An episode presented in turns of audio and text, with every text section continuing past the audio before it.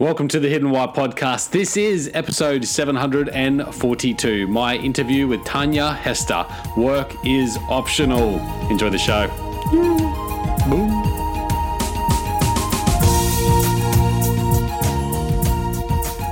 G'day, ladies and gentlemen. Welcome to another episode of the Hidden Why podcast. Today, I'm bringing you my interview with Tanja Hester. Tanja is the author of Work Optional, a book titled Work Optional Retire Early, the Non Penny Pinching Way. So, really, she's talking in here about how she went from working to finishing her work and retiring, basically. And it's not about retiring in the sense of I'm going to retire, kick back, and do nothing. Well, maybe it is. I mean, you could play golf every day, you could go surfing every day, you could travel the world, do whatever you want. Um, it's up to you how you want that life to look like. But for me, it's really, you know, being able to do and use your time how you want to do it. I think that's what it's all about. So, what they did, Tanja and her husband, is planned for it. They worked extremely hard in their occupations and they understood financially what it meant to live day by day based on their lifestyle needs and what that would look like going forward as well. At the age of 38, they did that, they made it happen, they retired. Um, it's incredibly inspirational, and there's a lot of really cool insights and value in here that I think you can take away and incorporate into your own plan as well, if that's what you're um, looking to do. Guys, so check it out. Let me know what you think. Uh, leave your comments at thehiddenwhy.com. I've got all the links in there as well to reach out to Tanja and ask her any questions and her book as well.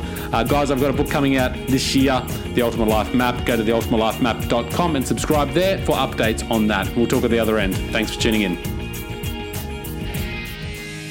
Hello, Tanja. Welcome to the Hidden Why podcast. How are you? I'm doing so well. Thank you for having me. It's so good to have you. I'm excited to have you here. I, I love the concept behind your book, Work Optional. I'm uh, really excited to talk about it. But uh, tell us, Tanja, how did you write this book? Like, what, what drove you to write this book? Yeah, so my husband, Mark, and I were fortunate enough to be able to retire early. We retired when I was 38 and he was 41, which was itself a really wonderful thing.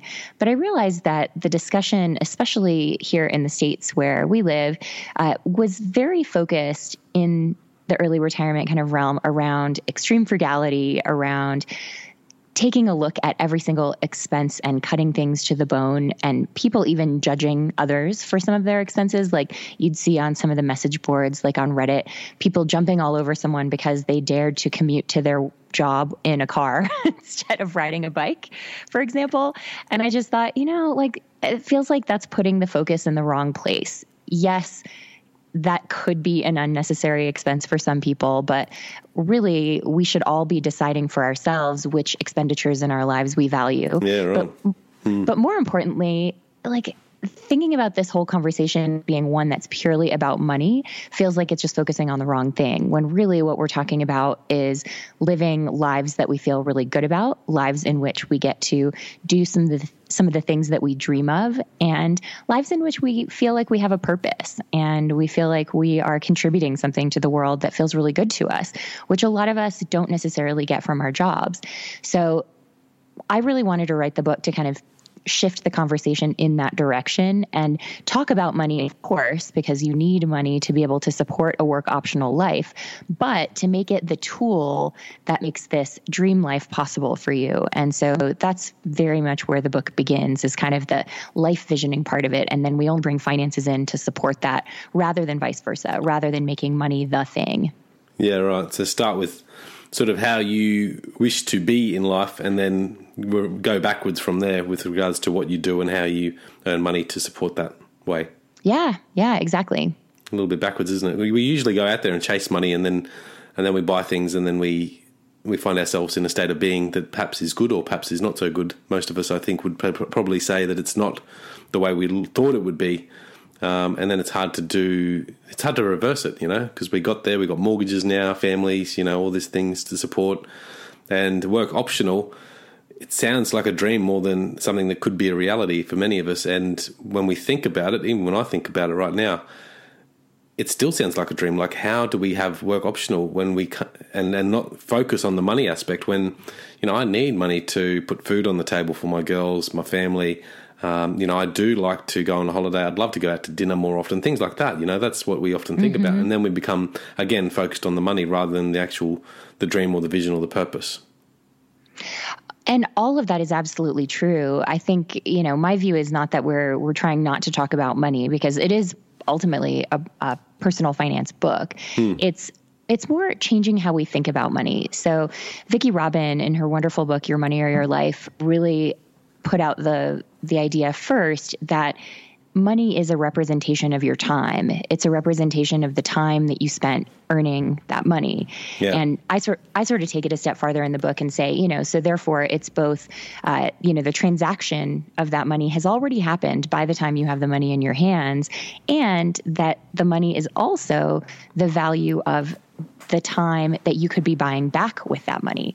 And so it's it's not about avoiding money or anything like that, but it's about changing our relationship to it. And yeah, hmm. my belief is once you have a vision for your life and you know what your life could be without work or with less work or with work that you do on your own terms or maybe life that or work that you do that is aligned to your passions instead of work that maybe makes you feel morally compromised every day, um, that it becomes much easier to change that relationship to money. You know, I've had the experience. I was never a good saver myself. I'm not naturally frugal.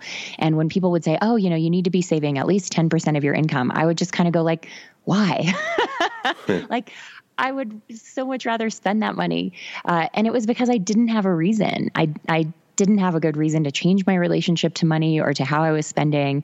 And I didn't have a vision for what that money could do for me instead. But once you sort of go through this process that's laid out in the book and you think about, okay, what is it that I want to be spending my days doing?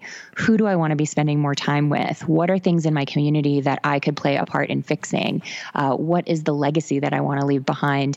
Once you have that vision, changing your relationship to money really does become so much easier. So it's easier to say, like, okay, maybe this house that we're living in, maybe we actually don't need this big a house. Maybe we could downsize that mortgage. Or maybe the next raise I get at work, that's great, but maybe we don't need to increase our spending. And instead of spending that new money, we could save it. Uh, there are just questions like that that I think become so much easier to answer when you have your vision and kind of your your life plan uh, mm. in mind. Yeah, you really get need to get clear on that vision before you sort of start, I guess. And well, maybe not necessarily. I think you can sort of start and, and correct course along the way. But um, it's nice to have that that vision pretty clear in head. But let's just go back to your story for a second because you retired at 38. Was that right? That's right.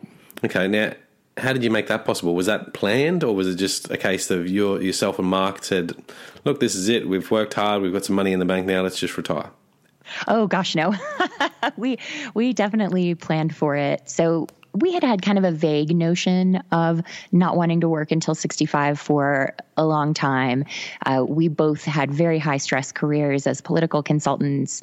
We were working a ton of hours. We were traveling a lot. And we just kind of knew, okay, this is taking a toll on our health yeah. and our relationship, and we don't want to do this forever. But we also liked the work. It felt important. And so we weren't eager to switch careers or anything like that. We just said, okay, is there a way we could do this maybe less time than most people do in terms of, of careers? And so, about six years before we retired was when we really got serious about it. And at first, that just looked like trying to save a lot more money. We didn't necessarily have a plan in mind, we didn't have an end date in mind. We, we sort of jokingly called it our 10 year plan at that point. And then over the next couple of years, it coalesced into something much more solid. And in the end, that 10 year plan really only took six years to finish and we were able to save enough in that time that we'll never need to earn another penny. It's it's not to say we won't ever work again because I do think humans are wired to want to contribute in some way. Yeah. But we don't need to. We don't rely on that money to be able to pay our bills. And here in the U.S., you know, we have kind of a terrible healthcare uh, situation. We won't rely on on an employer to give us health care, things that most people have to do. So mm. uh, we we wake up every day feeling really lucky that we get to say that, but it was for sure the result of years of intense planning and focus, although probably fewer years than a lot of folks are able to do because we don't have kids. Uh, we did have well paying jobs. We didn't have tremendous debt or anything like that. So we had a lot of things working in our favor too. Right. Okay. So you don't have kids currently? No kids. No, kids. no plans. Okay. Well, that, that's that's realistic too, and I'm glad you sort of bring it up because you know that's um, definitely definitely changes things. Um, but there's Sure. always ways around it. And I guess, I guess, you know, a lot of people probably think that, you know, that such a plan would be 20, 25 years maybe in the making to be able to retire um, based on their lifestyle. I'm sure we can get into the nitty gritty of how you sort of came about that plan. But um, yeah, to do it in six years, I mean, that's that's pretty cool. And uh, a lot of people would certainly warrant that or, you know, dream about having that sort of lifestyle. What do you classify as retirement? Because you sort of touched on there that it's not about not working at all, but yeah, what is retirement? Yeah, I mean, retirement itself is such a new concept, historically speaking. We've only been retiring in large numbers for about four generations. So the idea that retirement is a fixed concept just isn't true. We still are in a place where the meaning of it is evolving, and plenty of people who are over 65 uh, in the US are still working. Some of them because they have to, because they can't afford not to, and others because they enjoy it. Uh, so to me, I think we put too much stock sometimes in the idea of you're never allowed to work again if you retire. Uh, so that's to not what our retirement is. Um, our retirement to us means we never have to work. We certainly hope never to be employed again, uh, but we're still going to do work. So we both do a lot of volunteer work with organizations in our community. I obviously wrote the book, uh, so that took work. Uh, and I also write my blog, Our Next Life. I do a podcast, The Fairer Cents. And those are all things that are projects that I sit down and work on, but they don't feel like work the way that it Yeah. did before. Yep. They're pro- they're projects I choose to do. They're projects where money honestly has no part in it. I don't even monetize the blog at all. Uh, but you know whether the book is successful is sort of immaterial to me in a financial sense. I'd like it to be successful for my self-esteem and Yeah, for uh, being able to write more books because publishing is a business and certainly my publisher cares about making money even if i don't. Uh, so it's it's an interesting thing to just get to go into projects and totally follow your passion and not worry about like oh is this going to be a good use of my time? Is this going to give me a good return on my investment? Is it going to pay me enough? Like those questions are now totally gone from my mind. So the work i do just feels like an incredible privilege Yeah, well, that's cool. And um, you've got a blog which is called Our Next. What is it? Our Next. our next life Our Next Life. That's right. Um, quite successful blog. Did you start that prior to um, prior to retirement? Your retirement? Yes, the blog has been around for about four years. So that was three years just about uh, before we retired. And for most of that time, I was anonymous on the blog because we couldn't risk that our employers could find out uh, about our plans. That would have sort of spoiled things. So, yeah, I talked about what we were doing in slightly more vague terms. And then just before we quit our jobs, after we told our employers our plans, then we were able to reveal who we were. And uh, that was about a year and a half ago now. That's cool. So that's part of the uh, part of the plan, part of the vision. Yeah, it was fun.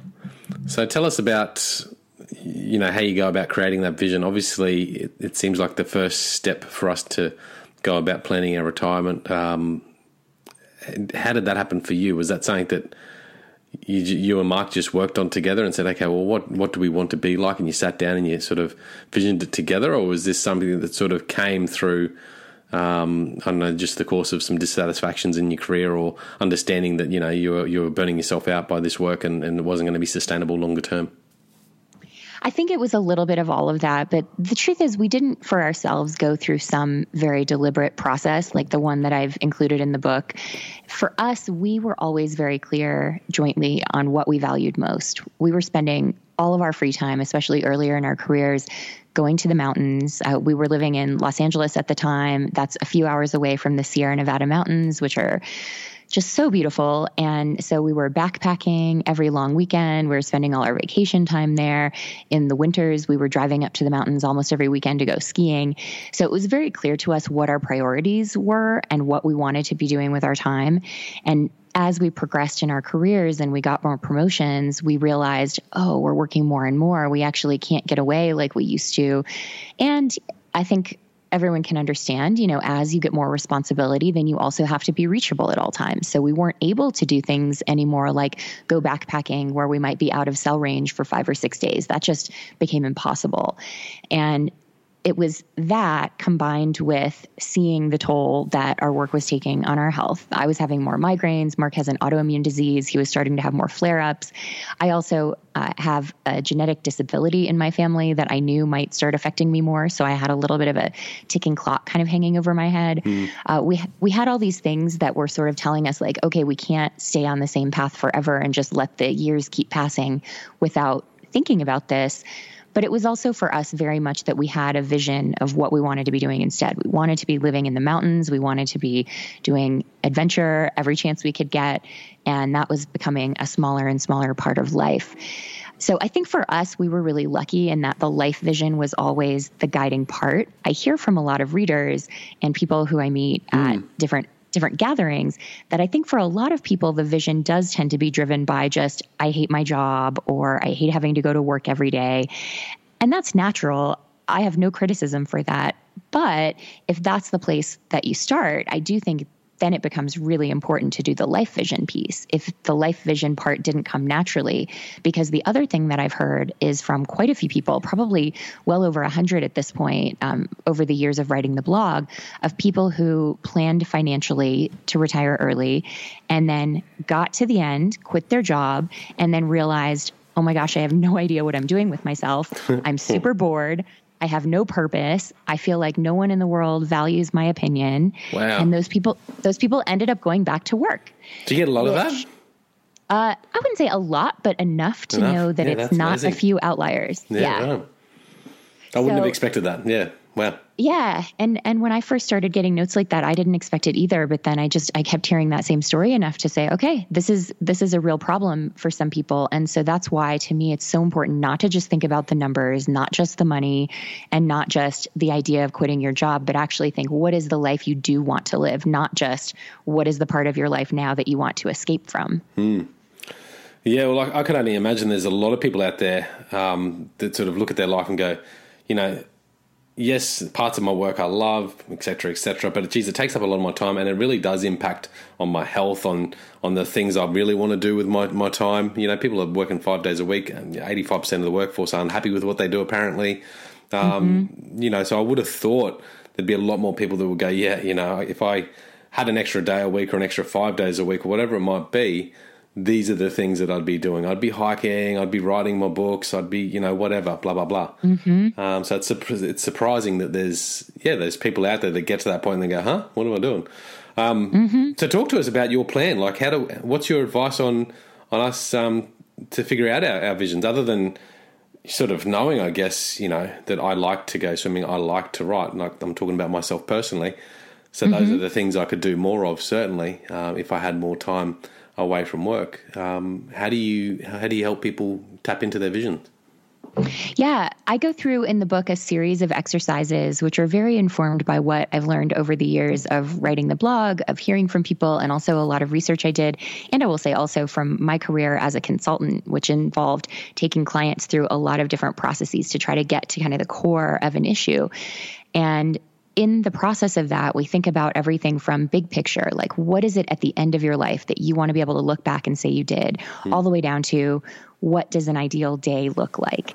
And who is part of your vision? Like you mentioned writing and swimming. I'm sure also spending more time with your daughters is important to you. Um, there are probably places in the world you'd really like to see and not try to squeeze it into a short vacation. Uh, those are those are all things that that we think about. Yeah. and then it's then it's figuring out, okay, how do you align your money behind that then, which might be starting with what I call a money mission statement. So putting together the idea of this is what I want my money to do, and this is what my money is not for. So, the example that I use in the book that I love is really about trying to take the thinking out of it. And I think that we as humans are very short on willpower. We are best at making decisions when we don't have to use a lot of willpower.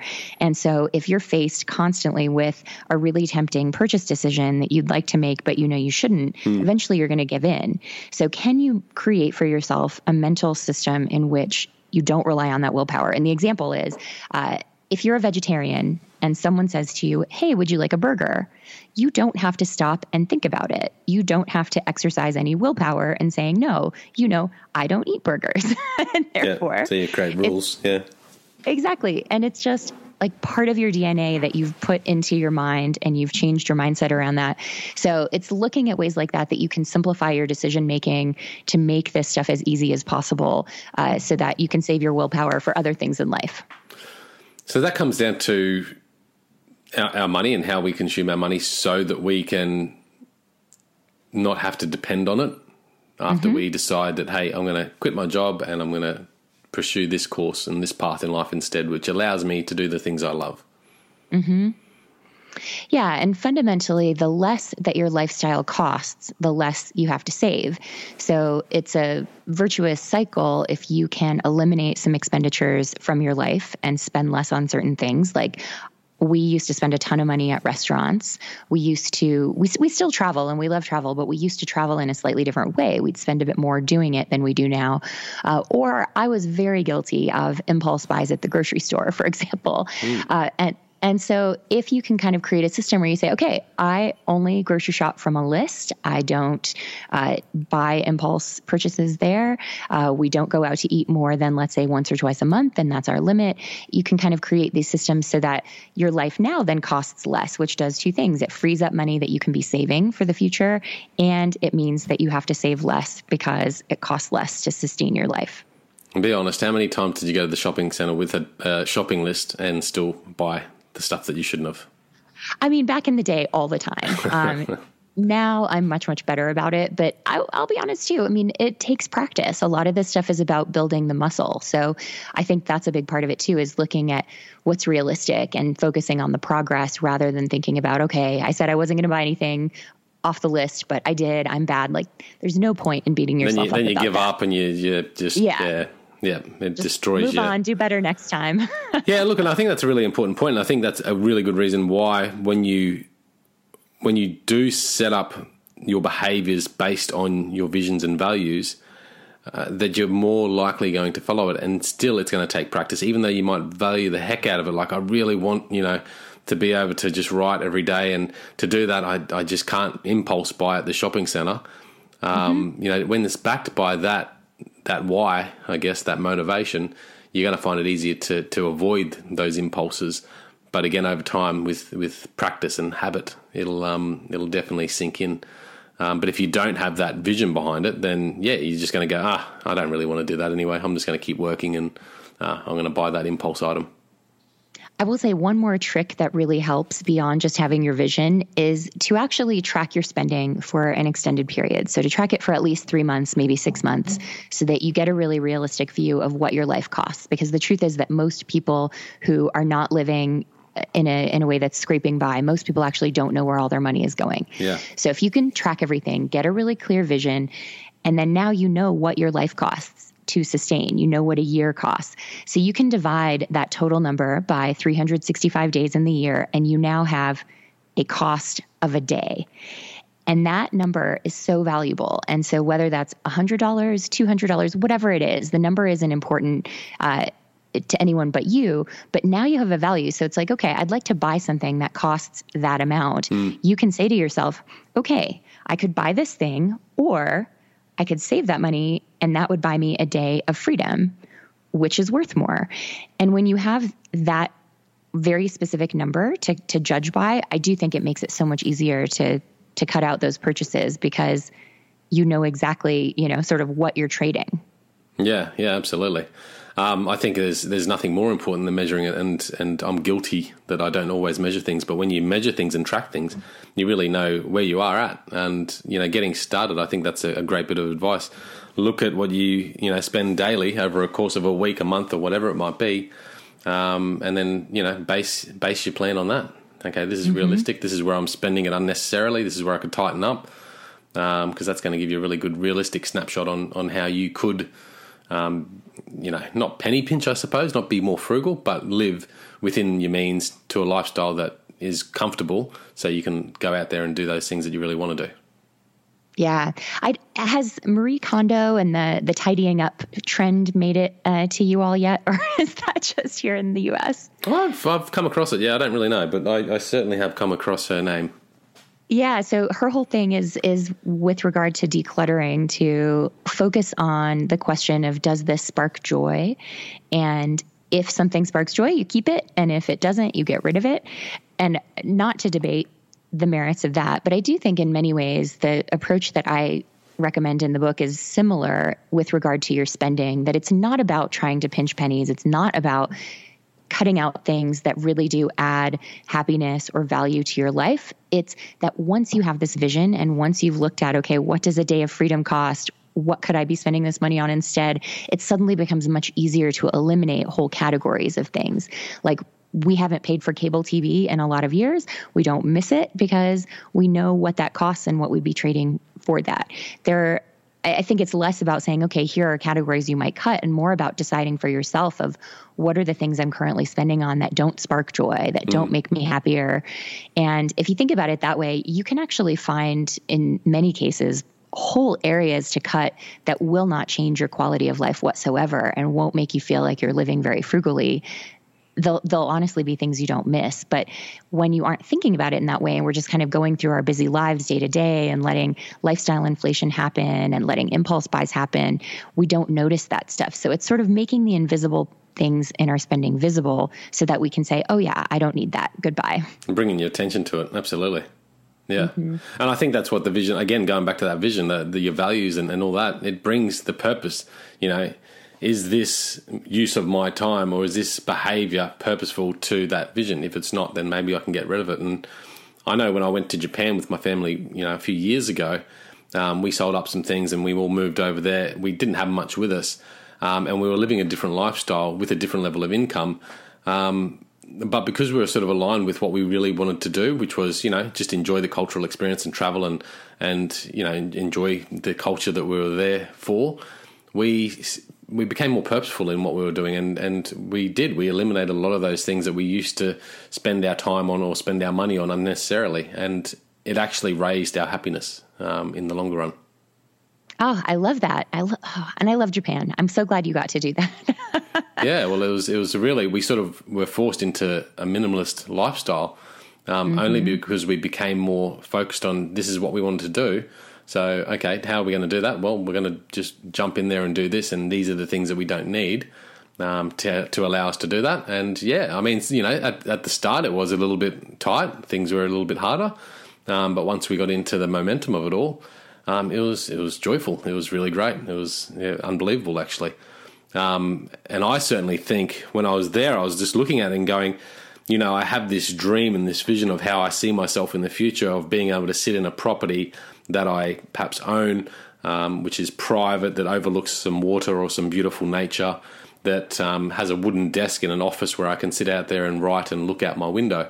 Um, and whilst I didn't have that in Japan, I still was sitting there writing at a desk, looking out the window in a different country. And I thought, you know, it's it's not quite the dream, but it's close, you know, to that. Um, and that's that's really what I wanted is the, the, ability to be able to do that with my time, which was writing. All the other stuff around it wasn't as necessary to the overall goal, which was happiness. Mm. I, I love I loved hearing you tell that story and just hearing how much joy and passion came out as you were telling it. That's I think you definitely had a work optional kind of life experience there. That's so great.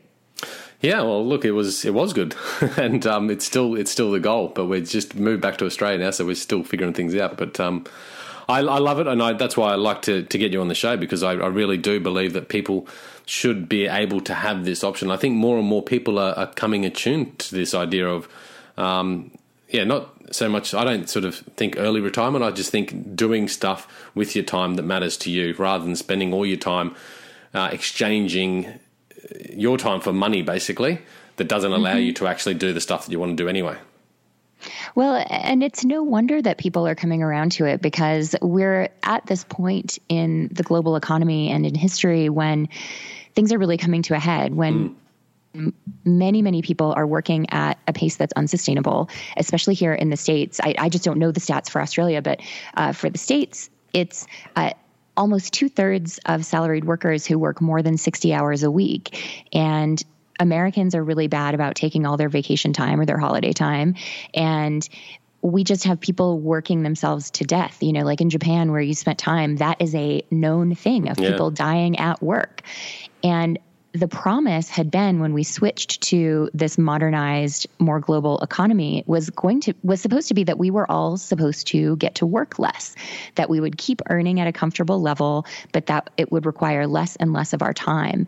And that promise has just never come true. In fact, we're working more than ever, not less than ever. And starting in the late 70s, early 80s, we see that corporate profits continue to go up, but worker compensation stayed level. Mm. And in very real terms, most people have not seen a raise in many, many years if you adjust for inflation. And so all of those gains are going to the shareholders and to the executives. And so no wonder people are saying, why am I doing all of this? Why am I working so much mm. and so hard for so little? And I'm giving up all my free time, all the other things I want to accomplish in life outside of work.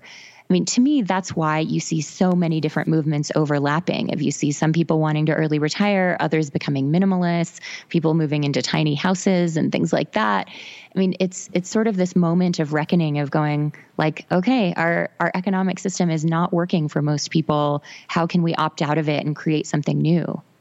Yeah, well, there's there's certainly fragmentation of the markets as well. You know, people doing their own thing on a smaller scale, serving a smaller niche um, but earning uh, enough to live their their sort of lifestyle that they want to live, and, and people supporting each other in that realm as well. And I think that's a, a great thing that's going to go forward. I, I sort of feel that. Um, you know, part of it, or most of it, even is is a lack of, well, is our ignorance into what we're doing. You know, because we are guilty of going out there and working 40, 50, 60, whatever it is, hours a week, and coming home at the end of the day and going, oh, geez, this is really suckful, you know, blah, blah, blah.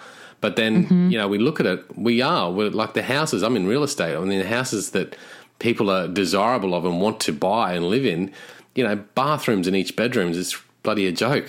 and, um, you know, media rooms and TVs in each room and all this rubbish. Like, it's just so unnecessary. And look, for some people, if you love that and you want it, for sure, go ahead and do it, you know, have that sort of dream house. But I just think you look at it and go, you know, it's more cleaning, it's more time I have to walk, it's a bigger mortgage, it takes up more of um, my time, so I can't do the stuff that I love. What is it all for? You know, it's our own ignorance that is causing our suffering. And I think if we can, and people are waking up to it, then we can start, you know, following your movement and going, okay, well, how can I do this differently to allow myself to do the things I love? Oh gosh, I could not agree with, more with all of that. And so much of it is just that that's what we've been taught. We've been taught for generations now that the way to be a proper citizen is to be a consumer and that we in fact are consumers. That is our identity. We are here to consume and once you reach the ability to move to a bigger house, we're told that that's what you're supposed to do. You're supposed to get a new car every few years. If you can sort of take a step back and realize, okay, I know that that's what everybody else does, but is that actually making me happier? Or would holding on to the same car for 10 or 20 years be just fine? If you know in your heart that you could be okay with that and that you don't need a bigger house, you don't need more stuff, you don't need the latest iPhone, it's amazing how much money you can save instead. And then with that money buy your freedom. I mean, it really is, like you said, just a totally different way of thinking, but a lot of that requires unlearning everything we've ever been taught. Yeah, but what, why, do, why do we still do it? Like we go out there and go, I need a new car. Like I couldn't, I love the idea of driving a comfortable car. Don't get me wrong. Um, and I've actually got a Tesla here in front of me. I just, I dig it. But I'd never buy a new car, like full stop. I mean, that's a, that's a big expense. I'd rather buy a second hand car. But yet people still go out there and we go, I don't know, we get to this point where we go, I'm going to, I just have to buy that because it's going to raise my level of happiness, but it doesn't do anything. But we don't realize that. And, and our brains are actually wired. So we get a dopamine rush when we buy something. Mm. And psychologists call this phenomenon the hedonic treadmill the idea that we keep running but running in place that's the treadmill idea of trying to chase the next thing because we do get that momentary high or that high that might last a little while when we buy something.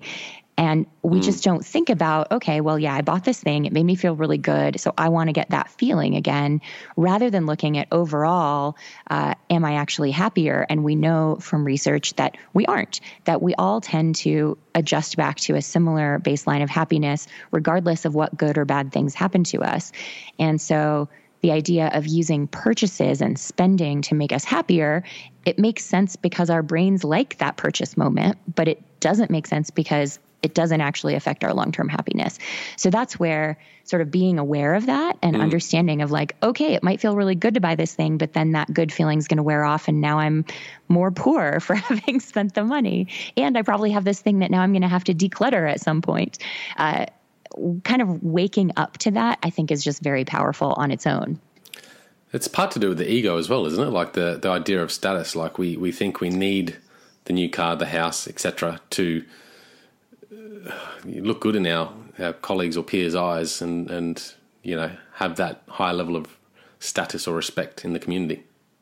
Absolutely. That is a very real phenomenon. There was a great book written in the US uh, about 20 years ago 20 years ago called The Millionaire Next Door and they did a study of millionaires, people who had a net worth of a million dollars or more, and looked at their habits and they observed some really interesting things which go exactly to what you're talking about. So they said that the people who were least likely to accumulate wealth were those whose jobs came with some kind of prestige. So doctors, lawyers, professions like that where they felt like they had to project a certain image. If, if you're a surgeon and you pull up to the hospital in a 20 year old uh, economy sedan, people might go, Is that guy really a very good surgeon? Yeah. Mm. Whereas if you pull up in a brand new luxury car, they go, Oh, he must be doing really well. He must be good at his job. I think it was pretty similar with lawyers and, and things like they felt obliged to join the country club and, and spend money on certain things. Whereas people in lower status jobs, someone who owned a plumbing business or someone who owned a dry cleaning business or construction, uh, where no one has any kind of expectation of status or that you're going to project a certain image, those folks didn't have that pressure, didn't feel the need to keep up with anyone, and are more likely also to live in very middle class neighborhoods where you're not seeing a lot of wealth on display. And they could then save that money. So it's pretty interesting that, yes, absolutely. I think that the status stuff, the ego, for sure plays into it. And so part of learning to save is putting that stuff aside, saying, you know, I'm just not going to worry what people think about me. I am going to focus on what enough means for me and my family and aim toward that instead mm. of aiming toward projecting something. Yeah, that's a really important point. I think we, you know, again need to go back to our vision, what's important to us, and forget what the hell everyone else thinks of us and forget about you know comparing ourselves to everyone else. Just focus on what you want to do and really become clear on that, and then yeah, creating your, your lifestyle around that. Really, really, really good points. How did you how did you save for your retirement? Uh, Mark and I really focused on a couple of different things that all were based around the idea of automating. So I talked earlier about willpower hmm. and how we have such a limited store of that. We know that from research. Um, so for us, we just said, you know, we in particular are low on willpower. we we are good at making bad decisions if they are tempting in the moment. So what we need to do is just take the temptation out of it. So we did as much as we could to just make the money decisions invisible. So we had our paychecks split so that a big chunk of them went directly into savings or directly into investments. And then, of course, some of it went into our employer retirement accounts uh, so that we didn't have to do anything month to month. We didn't have to say, okay, let's be sure to set aside X amount and transfer it. Our goal was just to live on what was left in our checking account mm-hmm. and then let everything else happen invisibly. So, really, then our only job was just don't oversend and let time pass. Yep. And then each each year when we got a raise, we increased the amounts that went automatically into savings and investments so that we kept the amount that we lived on steady yep. for just about the last 10 years of our career. Meanwhile, we worked really hard at work. We focused on trying to earn as much as we could and get promoted, which we did. And so our earnings went up steadily. So that meant that each year we were able to save much more than we had the prior year. And that's really the whole secret to our success was focus on earning amazing, more. inspiring story, huh? Oh, I mean, to, it's so funny because people will say, "Oh, tell me, tell me your story." I'm like, it's really very boring. yeah, but it, uh, it's just it's incredible that you guys, you know, did this for so long. You planned it clearly at an earlier age, by the sounds of it. And then you, you just worked at it, and you I, I guess you lived on what you had, and you put everything else away so you could get to that point where you could retire. And that's, I mean, everything takes a long time. Yeah, it's always the long game, and, and people don't always see that. They just look at your story and probably go, "Oh, she's retired now. How did she do that? Oh, lucky duck." You know, mm-hmm. um, but you guys, I'm assuming you had a lot of. Well, did you feel you had a lot, a lot of sacrifices throughout that period?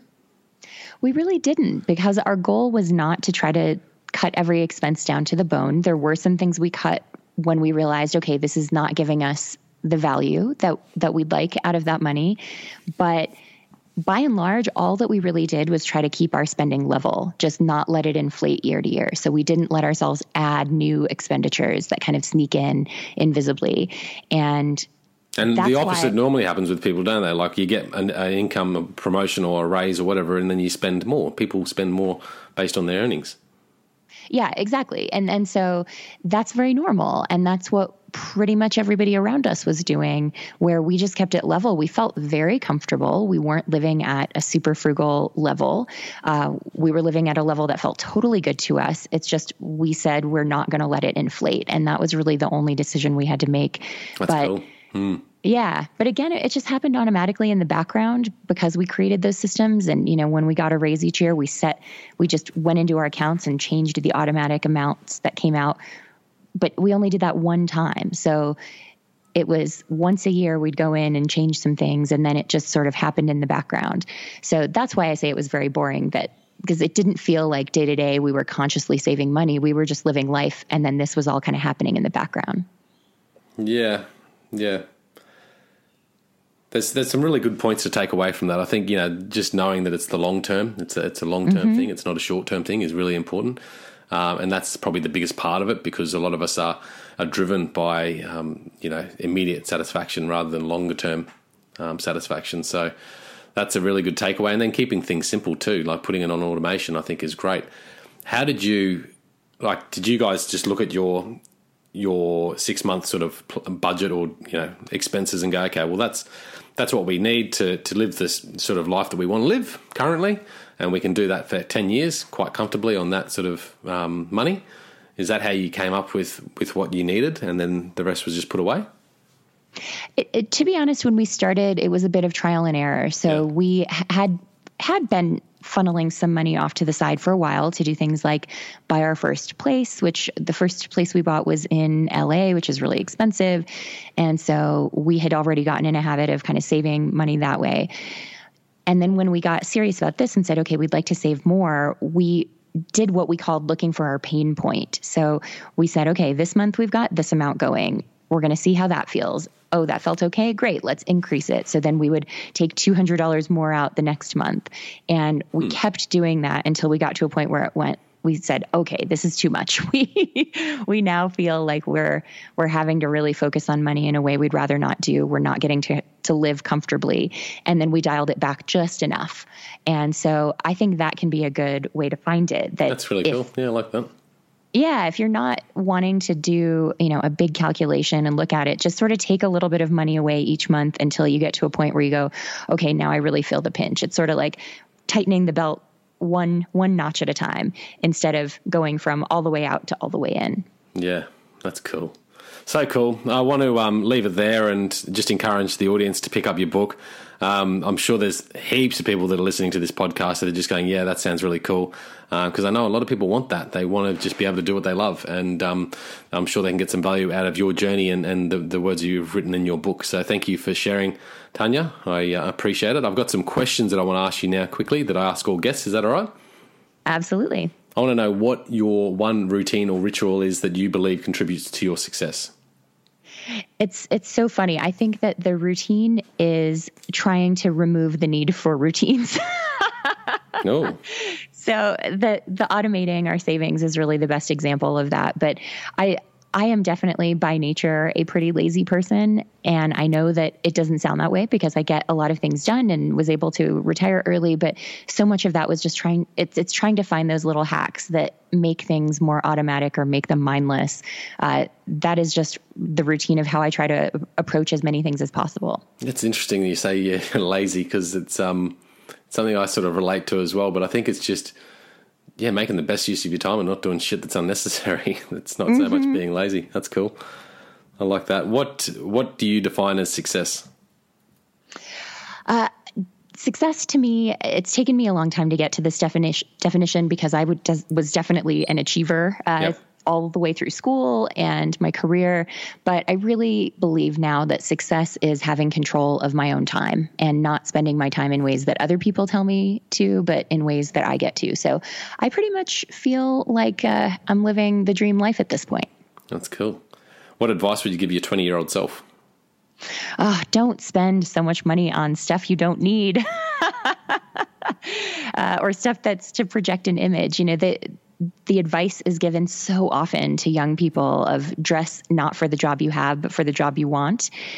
And I absolutely understand the wisdom behind that advice, but I also think it leads a lot of people to buy clothes and shoes and things that they don't really need uh, to try to project that image. And it, it indoctrinates us into that keeping up with the Joneses idea. And I mm. fell victim to that in a big way. So I'd go smack that out of my 20 year old self. Yeah, that's good advice. I think you see a lot, a lot more people in this space doing that, just being authentic in, in their in their realm and, and going out there with that. I think it's good. Mm-hmm. Um, do you have a productivity tool, resource, or technique that um, has helped you with your overall effectiveness? Yes. Uh, the best thing that I have done for my productivity, and I would call mental productivity too, is actually going offline. So for years in my career, my entire calendar was on online, of course, uh, because many people needed to be able to access it and schedule things. And I kept my to do lists in various apps. And I really realized when I was able to quit that you know, that stressed me out that not having a visual picture of everything was making me feel anxious, like I was missing something. And so in the last year, I've transitioned everything back to a paper planner, paper to do list. I have none of that stuff on the computer anymore, and it is so much better. I still mm-hmm. am a digital user. I use email, I use social media. I'm not anti technology, but for things, that involve me having to do something. I just I feel so much more calm having it all laid out on paper. Yeah, I like that. There's so many benefits that come by trying to limit the online world in your life. Mm-hmm. If you were to be served your last meal, what would you request? so I have uh, celiac disease, which is a, a serious gluten intolerance. So mm-hmm. uh, many people I know who have food allergies or have something like our our deathbed meal list is quite long because we think about all the things we're not allowed to eat. So it's so unhealthy. It's like I would like a slice of New York pizza and I would like a Boston cream donut and cinnamon toast crunch cereal. it's like the worst junk food, but it's stuff that I haven't been able to eat in seven or eight years. So it would be that stuff all the way. Yeah, fair enough. It's your last day. That's all right. Yeah. What activity gives you the greatest sense of joy? Uh, I think writing. Uh, Hemingway had, he is always credited with this quote, but uh, I don't know that he actually said it, but regardless, we'll, we'll carry on. Uh, the quote is I hate writing, but I love having written. And I think for a long time while I was working, I felt that way. Like I liked having a finished product, but I hated the process. And I think in the last year and through writing the book, I really got to a place of total joy in just the process itself. And so that's really uh, been a wonderful transformation for me and something that I view as a direct gift of being able to retire early. Yeah, cool. That's so true too. And you hear that a lot from people that write, you know, mm-hmm. the pain of the process. But um, yeah, there's, well, I don't know if it's pain of the process. There's joy in the process, I, but pain in the moment of the process. I think there can be pain in the process. so I don't want to uh, invalidate that for anyone, but I think I've I've managed to get to a place where I could find the joy also. So sometimes it might be painful and joyous all at the same time. Hmm, interesting. Something to reflect on. What is a book that you would recommend? One book you'd recommend for our listeners to have a listen to, or maybe pass down to future generations? Uh, one of my favorite books is uh, the book My Life in France by Julia Child. Julia Child was an American cooking icon in the 50s and 60s and onward until uh, the end of her life, uh, right around the turn of the millennium. And she is someone who is a real hero of mine because she didn't actually learn to cook until she was over 40 years old and then went on to become at the time the most famous cook in the world really yeah. And it to me is such a reminder that you don't have to have all the answers at an early age. You don't have to know what you're going to do with your life or know what your purpose is from right out of university. Uh, you can figure that out later as you go along through life. And in addition to that, the book is just such a delightful read. She was such an effervescent, uh, happy person, and that really just jumps off the pages. So, My Life in France, I love that book so much. That's cool. I'll stick it in the show notes as well as yours, Tanja. So, Guys, check it out, thehiddenwhy.com episode 742. Uh, please use the Amazon links there to support the show. Tanja, do you have a quote or message that you would text or tweet to everyone in the world? I know you warned me that this question was coming, and um, I I didn't come up with anything brilliant. So I'm just going to share uh, the quote that I think of as my favorite. The French writer and poet Colette uh, is an inspiration to me, but she has a great quote that was, "Ah, oh, what a wonderful life I've lived. If only I'd known it sooner." I think there's just something nice in that of of it's so easy to get caught up in the stuff that we're frustrated by or the little annoyances day to day instead of taking a step back and going like oh my goodness look at all the wonderful stuff in my life and so uh, her quote to me is a reminder to appreciate that stuff every day it's a nice one and it sort of it aligns well with our conversation today as well i think you know yeah. becoming a bit more aware about your lifestyle and, and as you become more aware you can yeah enjoy those things that are already there uh, to a higher level hmm I like it. Do you believe we all have a hidden why? The idea of a hidden why to me suggests that something is there kind of predetermined. Hmm. And I, I don't know that I, I think that, but I do think that we all have the ability to find a why or find yeah. our purpose. Um, so, yes, absolutely. I think that living a purpose filled life is the greatest mission that any of us can aim for. And it's the greatest privilege if you're able to do that. So, yes, absolutely. Couldn't agree more. Couldn't agree more. What do you believe is the underlying motivation behind everything you do? I wish I knew the one thing. I mean, there are days when I just really want to go out and have fun. And, you know, if it's snowing and there's powder skiing to be had, uh, that feels like pretty much the strongest motivation in that moment. But you know, I think that in a bigger picture sense, uh, in in the Harry Potter universe, I I get sorted as a Gryffindor, um, as someone who's fighting for what's right. I mean, ultimately, I think that so much of of what I care most about and what I aim to do is really just trying to create opportunity for people, so that everyone has as close to an equal shot at happiness and prosperity as possible. Uh, we live in a world where that's that's not always possible. Here in the U.S., in particular, uh, there are a lot of challenges to that, but I sure try my best to share what I know and to fight for people who maybe can't fight for themselves. That's wonderful. It's really cool. I love it. Tanja, Hester, thank you for coming on the show and sharing. Uh, work optional, guys. Check it out. The book's online there. Um, so pick up a copy and have a read and uh, be inspired by that story and um, reconnect to your dreams and your visions and make it happen. Tanja, any any final words? How can people best reach you? Uh, you can find me at my blog, ournextlife.com. And from there, you can link to social, to the podcast, to the book. Uh, I'm all over the internet, but you can find it all at Our Next Life. That's cool. Guys, check it all out. Again, thehiddenwhy.com. Until next time, peace, passion, and purpose. See you soon. Thanks, guys, for listening to this episode. I hope you enjoyed what you heard. I hope you love what you're hearing. If you like this episode, guys, or any of the episodes that you're listening to here at The Hidden Why, please do me a favor by sharing it. You can share it with your families, you can share it with your loved ones. You can do that by using your favorite social media channels, using the icons on the platform that you're listening to The Hidden Why podcast. Also, guys, if you're a fan of the show, please connect with me. Connect with me at thehiddenwhy.com. I love to hear from you. I love to converse with the people that listen to this show to find out what they enjoy, what they don't enjoy, and perhaps if they have any questions or feedback for the show as well. You can stay up to date with all that I'm releasing here, guys. I do a solo show every Monday, a three minute thought every Thursday. I do two interviews a week on a Wednesday and a Saturday, and a book review every Friday. You can stay up to date with all that by subscribing to my newsletter at thehiddenwhy.com. Just enter your email address there, and also subscribing to the podcast on the platform that you choose to listen to your podcast. Can also support the show, guys, by using the Amazon links at thehiddenwhy.com. So if you like books, you can get all the books that I review there um, and anything else really that you like to purchase through Amazon. So use that link and help support the show. And we've also got a deal with Audible, guys. Audible is a fantastic way to listen to all your favorite books. We've got a deal with them so you can get two free books when you subscribe or yeah, subscribe to a 30-day free trial. So check that out again at thehiddenwhy.com. Guys, that's it from me. You know what to do. Go out there, breathe more passion into every single moment. Do everything with greater purpose. And in doing so, you will discover your hidden why. This is the hidden why. My name is Lee Marlitzi. Until next time, peace, passion, and purpose. See you soon.